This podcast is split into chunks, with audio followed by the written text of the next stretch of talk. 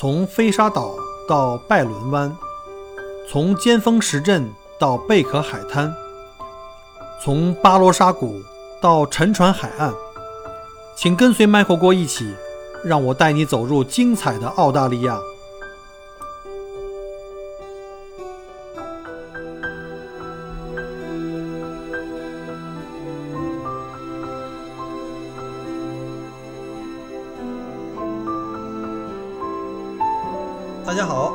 再次收听麦克国聊澳洲。今天是墨尔本时间啊，二零二零年九月十三号晚上七点三十七分钟啊。今天呃，赶紧做了一期节目，因为特别有感受，赶紧想做一期。呃，为什么呢？因为这段时间啊，一直在家里呃这个封闭着啊，因为墨尔本进入到这个宵禁，我们宵禁已经又延了一次，就是原则上应该是到今天晚上，就是今天九月十三号。呃，九月十三号晚上呢，我们的宵禁就结束了。但是呢，因为现在的疫情的情况虽然有好转啊，现在已经这个新发现数维州已经控制在五十左右啊，已经两位数了。而且呢，今天的数字是死亡了五个。但是呢，维州的州长还是决定要延长啊，就把这个呃宵禁哈又延长到了九月二十八号，就等于延长了两周。哎，没办法，每天就在家里吧，现在也出不去，我已经基本上快习惯了哈。然后在家里呢，没事做怎怎么办呢？每天就除了这个上上网，看看什么新闻啊，看看电影啊，然后呢就是做各种好吃的啊。尤其是这个俊俊同学在家里上网课，这学校呢有一个食品科技的课程，他特别喜欢，天天没事就看那个 Master Chef，就是做饭的比赛，做饭的一档节目，看完就给我们做好吃的。所以这段时间呢，每天下午这下午茶不断啊。刚刚在朋友圈还发了一个俊俊同学做的这个苹果派。相当的好吃，哎呀，太好吃了，超过我的想象。我暂时把减肥的这事儿放到一边了。说到减肥啊，我这个本来是以为啊，这春节的期间能够因为带团可以减下来，结果春节很快就被因为这疫情就被影响到了，就在家待着了。所以呢，这减肥的计划没就没实现。不知道从什么时候开始啊，这个现在这个减肥这个话题啊，是我们。不管年龄啊，年男啊男女老少或者男男女女都是非常关心的一个话题。这脂肪呢，似乎也变成了人人喊打啊，除之而后快后快的一个这个累赘跟祸害。呃，大家可能都有这个什么抖音啊、小红书啊，你们进去看看哈，里面有无数的这些这些啊健身达人啊，号称叫做这个脂肪终结者啊，到处在为民除害。各种健身的这种分分享这个姿势啊，各种绝招啊，都是帮你来消费消灭这个肥肉的。嗯，回想一下，小郭呢是出生于物质还相对比较匮乏的年代啊。当然，我比我的兄弟姐妹要好很多了。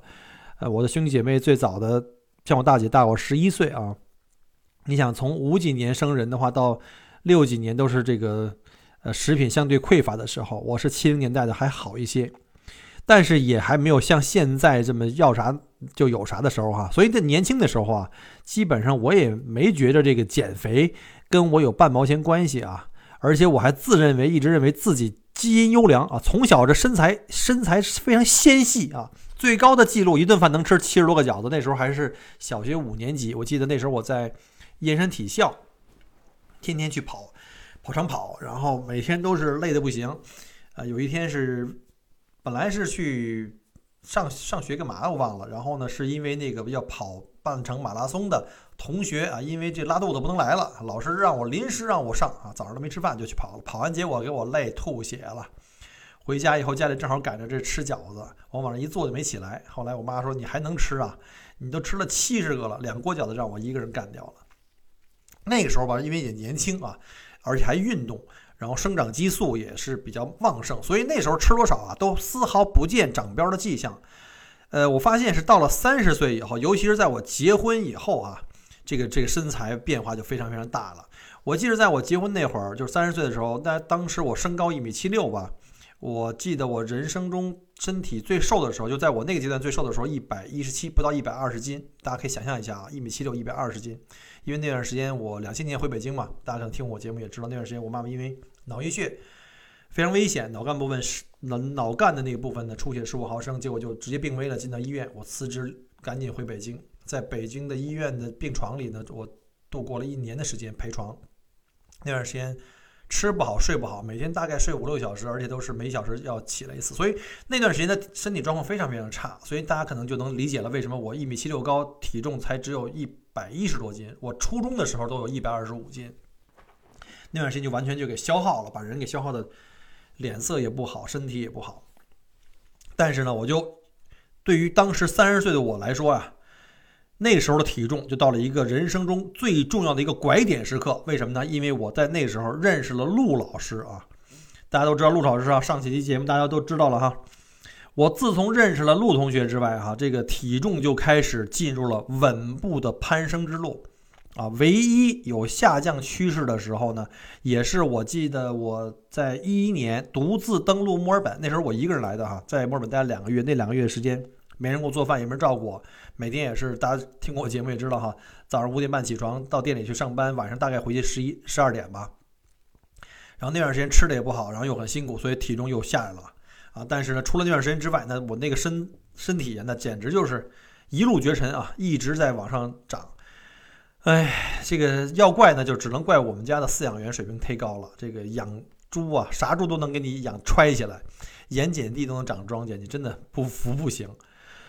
我当时是一百一十七斤啊，认认识这个陆老师以后，结果经过二十年的精心喂养，再加上今年，尤其今年这个疫情期间啊，在家没事儿干，你每天睡醒了就在屋里踱步啊，踱步就各个屋的串呗，最后各屋的我都不愿意串了，直接就奔冰箱去了。那冰箱门拉开的频率比我书房的门还多，所以呢，我的体重啊，还有体脂这两项指标，在本人 过去七个月不懈努力之下啊。已经双双啊一骑绝尘，大有失控之势。目前我的体重已经到达了历史新高位。上次上秤了以后，我以为秤坏了，八十公斤，我的妈呀，八十公斤啊！我在春节前的话是七十四还是七十三，我忘了，一下就涨了这么多，我就我都有点怀疑了，我这是我吗？不可能吧？肯定是秤坏了。结果还是接受事实吧，事实眼摆在眼前，就是胖了。必须要到了该减肥的时候了。不过说一下我这发胖史啊，我觉得这个在我们家来讲，绝对是一个共同繁荣、共同进步的一个和谐发展过程。不光我一个人啊，我一个人长这么多肉还还没完。像我们家陆老师啊，他也是不甘人后，还有我们家儿子也是啊，都是同样差不多。他从来澳洲之前到过去这十年最高点的时候。他也是差不多跟我一块儿吧，跟我们年轻时候比，长了大概四十多斤啊，二十公斤，开玩笑吗？如果说把我的这个肥胖史按阶段分的话，我相信各位可能跟我都差不多啊，就是分别在这个结婚啊，结婚是个节点，然后第二个节点就是移民，就是到澳洲移民以后，还有就是这个第三阶段就是在这个疫情隔离期间啊，这个这个这三阶段啊，就是均是我本人体重啊这发力勇创新高的重要阶段。呃，由此呢，我下了一个结论啊，就是都说这减肥难，我告诉你，结婚成家以后减肥更他妈难啊！而且你来了澳洲以后，在澳洲减肥简直是难上加难。澳洲这个新冠疫情大发以来，我又痛苦的发现，在澳洲疫情期间减肥，那简直是 mission impossible，就无法实现了已经。后来呢，我也开始注意，开始要加强锻炼，每天要在楼楼下去做 heat 啊，啊，还有做电上运动啊，偶尔还要去遛遛狗啊，所以要找机会去减肥。后来啊，我就觉得这减肥这事儿真的特难。可是为什么这么难呢？我就开始上网做一些功课啊。后来我发现啊，完全就是简直是这个减肥这件事儿啊，太他妈反人性了，简直没人性。想要减肥，你就得迈开腿儿。管住嘴儿，对吧？这是我们常常说的一个真理。也就是说，你得控制自己的馋和懒。但最要命的是，这馋和懒，那是时刻，那是我们人克人体基因里的这个最基本的一个数据，一个一个编码，我们改变不了。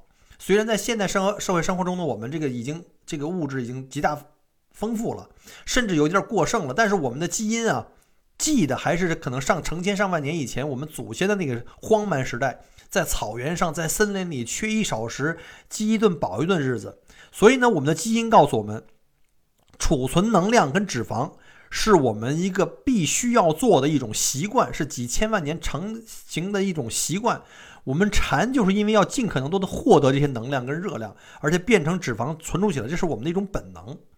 那我们懒呢也很正常嘛，是这个基因告诉你要尽量少消耗能量，以便可以躲过不时之需，比如说什么饥寒交迫呀、大饥荒啊，对吧？所以呢，你看出来了吧？这减肥啊，其实就是考验你人性啊，说白了就是反人性的一个特别拧巴的事儿。而人性啊，又是非常不经不住考验的。大家你想想啊，你越考验他，你发现他越经不住考验，对吧？你说你结婚了，组成了家庭啊，吃饭就不能像一个人那样了吧？像我一个人原来出差在广州一下住五年，吃饱全家不饿啊，今儿凑合一顿，明儿凑合一顿就无所谓，不可能长胖，对吧？关键你在家里就不可能了吧？你就可以做各种好吃好喝的，你就会经不住这些考验，就得多吃多喝。结果结婚结婚了就长胖了，尤其是你的另外一半又是一个这个厨艺高手啊。再说来澳洲，你来澳洲大家都知道哈，在澳洲待过半年以上的人都知道，那街上满眼都是好吃的。你去超市里各种好吃的甜食，那便宜的又好吃的各种新鲜的肉类，然后你又没经住考验，对吧？然后体重又再一次。上了一个新的台阶儿，这次呢，疫情把我关家里了，那没事儿干，每天除了吃喝睡，那就你只能变着花样的吃了，对吧？这他妈也不赖我。而原来啊，我出门带团的时候，那时候啊，因为被迫工作嘛，你体力运动特别多。像我带大洋路一个团，平均一天一万五千步，跟玩儿似的，对吧？那现在没有了，现在不让你出门啊。就当然了，你可以出去跑步一小时那个，但是很受限。就今儿下雨了，明儿刮风了，对吧？而我又没有这个，对吧？意志能力又差，我这个经常就是三天打鱼，然后二十七天晒网，所以呢，这胖啊是自然的，这不胖也没天理了。所以减是减肥这事儿，说实话，我感觉啊，这个理想是丰满的，但是现实呢更加丰满。哎呀，没办法，我这个我也平时我也是经常。鞭策自己，也到了 YouTube 啊，或者是小红书之类的，去看那些健身博主，看人家练的那个样儿哈。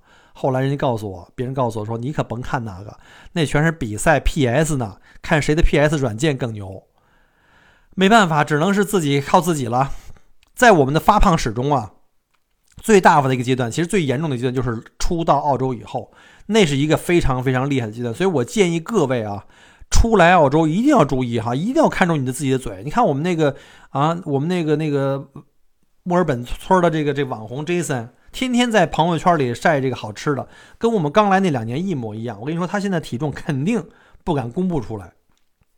啊，那你说在澳洲为什么移民来刚来这段时间特别容易减肥？我给你捋一捋啊，你听我说，先说说澳洲这地儿本身啊，它就是一个胖子的国度，有着优越的培养胖子的土壤。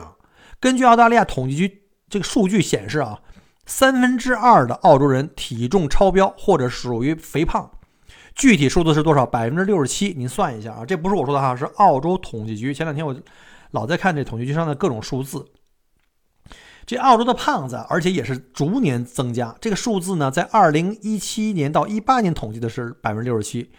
呃，而在二零一四一五年呢，当时的超重率只有百分之六十三点四，也就是说这比率还是在往上走的，越来越高。那我估计现在二零二零年，你想想，再加上这个新冠疫情，再加上这超市这么多好吃的啊，这种强力加持，我估计这数字可能弄不好超过百分之七十到七十五了，再创新高都不是什么难事儿。那在过去的几十年的时间里啊，全世界。绝大多数的国家都在不断长胖，其实就是不光是澳洲人，你看看美国人，对吧？你看看那个东南亚人，你看看那个中国人。中国自改革开放以来，我们的体重啊，从这个计划经济时代啊，飞速的增长啊，也是伴随这个这个经济的发展也在增长着。但是跟澳洲比，说实话还是有差距的。当初啊，陆老师刚一来澳洲的时候，有一事儿他特开心。我说你为什么这么开心啊？他说我特喜欢澳洲。他说因为他说我这体型啊，在澳洲是属于。呃，在那个中国的时候啊，属于这个偏胖型的，因为他有一点 baby 肥啊，小脸挺挺圆。结果他一落地澳洲，发现，在澳洲人的眼里，那简直就是瘦的不行了，已经。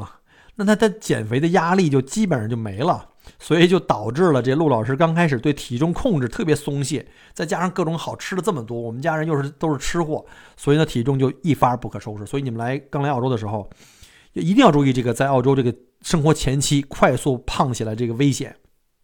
啊，那要说这个的话，就得从我们刚来澳洲的时候，为什么总买那些高热量的食物说起吧。我们是二零一一年来的，当时刚登陆澳洲的这个时候吧，啊，比现在晚一点，但是呃，当时的汇率是一比七啊，大家听一听啊，现在可能才一比五，之前最便宜的时候一比四点多。你想，我要是每次到超市买东西，我还习惯去乘一下七，对吧？比如一块钱的澳币的东西，我一看就得乘七，也就是变成七块人民币。刚移民出来的人都会这么想，或者大家如果去海外旅游的话，会有这种这种感受啊。你想，你到超市里去买点蔬菜吧，拿起一根黄瓜，哇塞，三块钱澳币一根儿啊，三块钱，你算一下，心里快速的。用小学老师教的算法，三七二十一，你妈这他妈二十一块钱人民币就买一根黄瓜，是不是太离谱了？这时候你转头一看，旁边啊，特别显赫的位置放着甜甜圈一大盒，促销价格两块五澳币，啊，比那一根黄瓜还便宜。你说你买哪个？那对吧？肯定买那甜甜圈了吧？然后呢，尤其是我们那时候，因为当时刚来的时候，我开 Subway 的店。有时候开完店呢，还带着孩子出去踢踢球啊，海边游游泳啊，然后回家下班回家以后都比较晚，懒得做饭。有时候去超市看看吧，超市有什么这个半成品，回家可以简单做做饭，就去超市去买东西了。结果进超市会发现呀，一般这个超市的晚上啊，尤其是超市的那些加工的食品，像烤鸡啊这种熟食啊，都会在关门之前的大概一两个小时进行售价，就开始进行那个降价销售了。一般，比如像烤鸡，十块钱刚烤的十块钱，可能它每隔几小时就会降一次钱，正好赶上你去了，哎，我这可能达到我这小时的这个时间要求了，打折便宜，原来十块变成六块，六块过了一小时变成三块钱。你说你走进超市，饿的啊，这个前心贴后心的大烤鸡倍儿香，一只才三块钱澳币，或者是你到旁边买一根黄瓜，你选选，哎，我的妈呀，这个。我相信正常的人都会跟我一样去选烤鸡。问题是呢，不光是甜甜圈，还有烤鸡，还有香甜的冰激凌。澳洲的奶制品太好吃了，酸奶冰激凌，还有著名的这个，当时来的时候特别喜欢吃 Tim Tam，对吧？没有吃过 Tim Tam 的人没不算来过澳洲啊。当然现在都通通都戒掉了。还有各种的巧克力，我真人特别喜欢吃巧克力啊。我们家老婆也是，现在吃巧克力是偶尔吃，而且只能吃百分之七十五以上的了。还有各种的果汁儿。啊，还有这个，你知道澳洲这个什么鸡翅膀，老外不吃的，还有是什么鸡爪子？你知道鸡爪子在澳洲一块钱一袋子，一公斤啊！你说谁还吃黄瓜呀？对不对？啥自行车啊？就我这种，就凭我这种有便宜不赚就算吃亏的这种个性，能不赶紧招呼吗？所以那时候你大家如果注意看我那时候朋友圈照片。那全都是天天晒好吃的，跟那 Jason 没啥区别。然后冰箱里你看那各种各样的什么酸奶啊、冰激凌啊、果汁儿啊、巧克力啊，还有各种的肉食啊、烤肉、BBQ，哎呦，天天的海鲜啊。所以你看着我们那时候的生活特别开心，那小脸儿呢就跟我们的比我们心还大，就越来越圆了。呃，还有一个我觉得特别值得提一下，就是 那时候让我觉得最幸福的就是吃牛舌。大家见过？我不知道。我听友啊，你们有没有人见过一整根牛舌？因为老外一般在就是在海外啊，一般老外不爱吃动物的内脏啊，大家都理解吧？包括动物的头和一些对吧比较特别有刺激的那个器官，包括牛舌。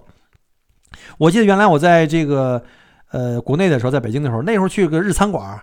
那吃一小份那香煎牛排，年不是香煎牛舌，那是高级食材，大概给你个七八片儿，倍儿老贵啊，在日料店里特别贵。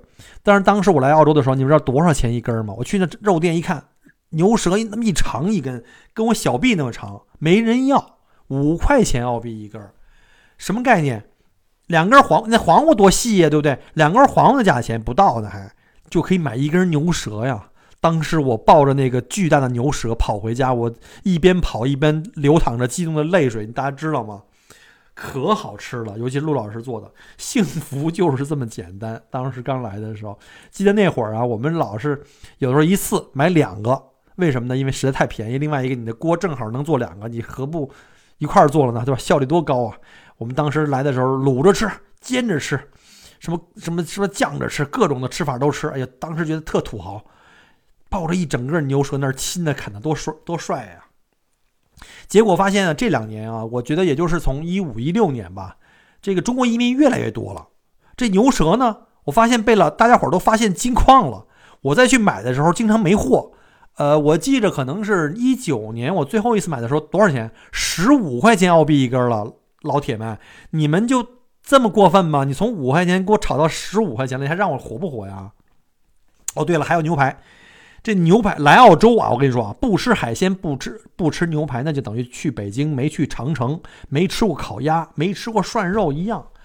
澳洲牛排那叫一个鲜嫩多汁啊，千万别用慢火，急火，千万别时间长了，千万别反复煎，一定是单面熟了，另外一面直接出锅，然后放两到三分钟，把那个表面的温度再回炉，再回来一下，让水分再回到那个表皮细胞里面去，然后再切下来。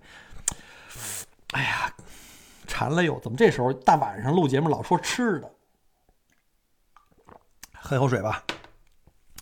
自己回来煎牛排，我都不爱出去吃，为什么呢？出去吃贵，澳洲的牛排不贵，但是你出去吃加工费太贵，一个人人工太贵。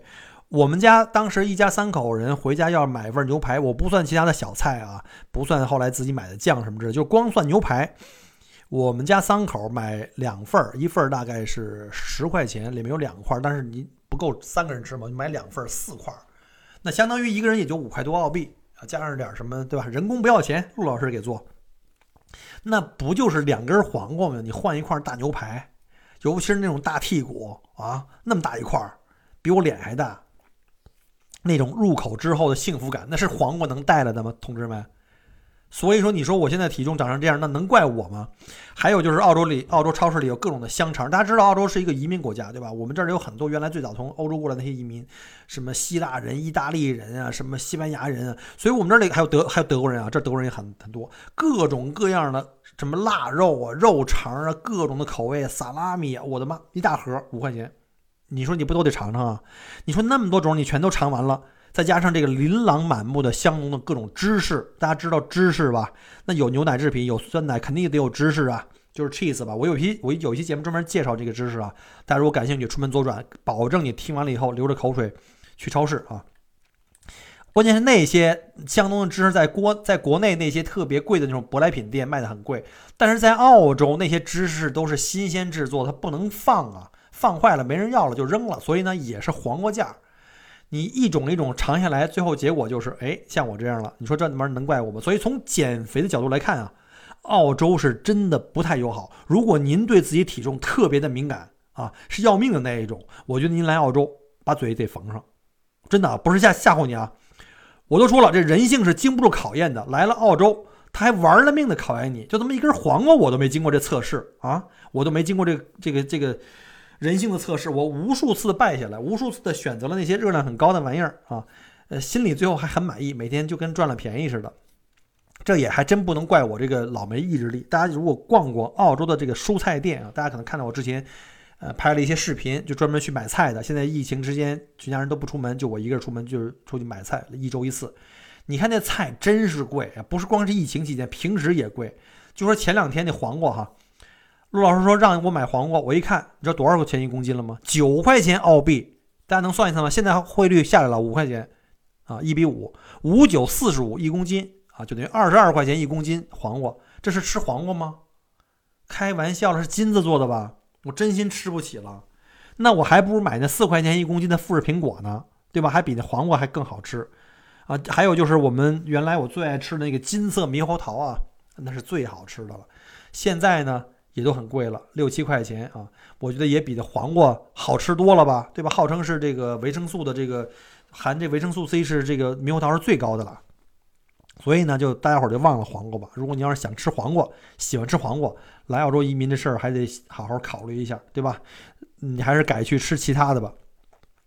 还有一个，在我这减肥路上，一个最大绊脚石就是我儿子。我儿子这段时间特别喜欢做饭，这段时间上这个食品科技课，他准备拿这东西做一个 VCE 考试的一个科目。然后呢，这家伙最近呢看电视呢，这个迷上了这个这个烘焙，结果每天各种的甜食开始做，芝士蛋糕、苹果派、提拉米苏、奶油司康，还有什么橙子马芬，各种各样你能想象的啊，就是你看甜品店里有的，我儿子全能做出来。而且绝对不比他们差，你还别开玩笑，你不信出门看看我那视频，我刚发的朋友圈。就我这这么可怜的薄弱的意志力，就被他们这么玩命的放在地上蹭，你说我行吗？这我容易吗？我，对吗？我在疫情期间长的肉一半怪我儿子，一半怪露露老师，根本不怪我。啊，还有就是澳洲的奶制品做出来的各种甜食。那它它它好吃极了，它能不香吗？神仙都想吃。所以呢，我目前呢已经在体重、体脂这双指标上屡创佳绩，一骑绝尘。而减肥实际上还一直处在这个叫这个阶段性的诅咒发誓、一贯性的意志薄弱以及好吃懒做这种反复拉锯战之中啊，导致进入一种越减越肥啊、越肥越减的这种恶性循环。所以显得我现在到现在为止，我现在有点语无伦次，然后那个精神有点错乱了。现在说实话，我最想念就是疫情之前啊，大家请原谅，最近可能有点说话这个逻辑性不太不太对啊。我现在特别怀念在疫情来以前那种忙忙碌碌带团出游的日子。我每次跑大洋路，当时陆老师就特别那什么照顾我，哎，每天出门给我拿一小盒，里面有切好的胡萝卜条跟那个黄瓜条，都切好了，然后再来一点这个呃炸的大酱，哎，这萝卜条、黄瓜条蘸大酱。然后再给我来一个哎鸡胸肉或者是卤鸡腿儿，特别健康，好吃又健康，关键是，然后每天就带着客人在一起逛景点儿，每天走个一万五千步到两万步，你想那身材对吧？那肌肉那小腰，所以以前啊，我记得每天都是在春夏在入到进入到这个澳洲旺季的时候，大概每年在十一二月份开始，一直到。呃，这个农历十五以后哦，农历十五吧，这段时间是我最忙碌的，每天平均睡五到六个小时，然后每天在外面走路的时间，就是上班的时间得大概超过十到十二个小时，走路可能得花四五个小时以上。所以每年这段时间是我控制体重最好的一个阶段，最好的季节啊。每这个人呢，精神状态也非常好。你别看每天睡觉很很少，吃的很简单。我记得我在封城前体重应该就是七十三公斤啊，七十三公斤是比较理想的一个状态。你看，这才半年时间，这八十都对吧？八十公斤都高高的了。呃，不过说实话呢，这减肥呢也不是每个人都像我这么无能啊。就是在减肥的这个事儿上呢，我们家也有这个榜样，那就是陆老师。我刚才讲过陆老师好多坏话，就说他这个刚来的时候怎么胖了，然后这那那这的，对吧？但是人家用了半年时间，人成功了。什么叫成功呢？人家用六个月的时间减了十多公斤，二十多斤的肥肉没了，没了。因为他为什么这么这么有毅力哈？因为之前啊，在疫情之前，我们例行体检，就我们每年大概一到两次去体检啊，验血各各方面的。结果医生 GP 跟他说：“你这个情况得注意了，就是你们家吃的太好，你们要注意。”开始他开始有这个脂肪肝的这个迹象啊，迹象。当时陆老师一听，脸色就变了，立马回家跟我说：“下定决心开始减肥，绝对不吃那垃圾食品，绝对不吃那肥肉了，绝对不吃米面了。”他就开始真正减肥了。在反人反人性的减肥道路上，说实话哈，陆老师真的是个狠人，我真的佩服死他了。他说不吃，真他妈就不吃了。但是他还继续给我们做，每天给我们做各种山珍海味，但是他自己一口不吃，不管家里吃什么山珍海味，人家不动。每天早餐就是咖啡、白水煮鸡蛋，午餐呢就是白鸡胸肉，就没就是低盐的、没油的，然后呢加纯沙拉蔬菜。三百天不是没三百天啊，反正半年如一日啊。外加上每天有氧运动一个小时，真的一个小时，而且呢，一不出门下馆子，二不在家喝酒，也不吃任何的加工肉类，像什么肠啊、那些零食啊，不吃。而且每天呢，主食虽然那个红那个红肉不吃啊，主食只吃最多八十克，人家是按着那称量的，最多吃那八十克还是什么呢？还是升糖比较慢的，像什么全麦面包啊、红薯啊、啃一根玉米啊这样的。结果人四个月立减八公斤，而且不反弹。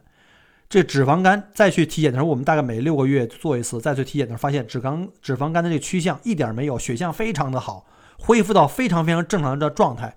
但是人家没没停止，继续练啊，继续练。结果呢，六个月的时候一看，减了十公斤多点儿，然后血象指标那都堪称完美。所以陆老师的这个饮食控制加上锻炼的话，那简直是我的榜样。可是对我来说，他天天这么干，每天他吃的东西都是鸟食，对吗？那生活的乐趣都没了。所以呢，现在呢，我就劝陆老师，我说你每天也稍微吃点，对吧？儿子天天给你做下午茶，你也跟我们一块儿，对吧？愉愉快愉快。然后呢，偶尔呢，陆老师也会跟我们一起吃点肉啊，这样的。然后也可以吃点什么甜品，但是要控制的非常非常少。关键是依然坚持每天运动。而且现在他每天还要拉着我至少运动半小时，就是二十分钟到半小时做 heat，大家知道那 heat 吗？什么波比跳啊，什么什么叫什么那个 jumping jacks 啊，哎呦天啊，简简直了，心跳都快，心都快跳出来了，我觉得眼前发黑了都。再加上现在目前我也开始饮食控制，像今天中午就是，今天中午因为吃了白水羊排，那怎么办？晚上要控制了，我晚上只吃了一个，就是这个干果麦片加牛奶，没有吃任何其他东西，只是为了控制晚餐一定要控制。所以呢，我希望近期通过饮食控制加上这个运动的坚持，能够把我的体重拉回去。关键是我的体脂啊，体脂在春节在大洋路带团的那段时间，我记得我的体脂是十八点几啊，不到十九。就前段时间最高的时候已经到二十三了，我现在要争取往回拉一拉，这这这个跑得太快了。其实说实话，要跟陆老师比起来，其实我是很有基因优势的，因为我不是那种易胖的体质。我们家里啊，自己家里，我父母加上兄弟姐妹，总共六口人，上上下下就没有胖人。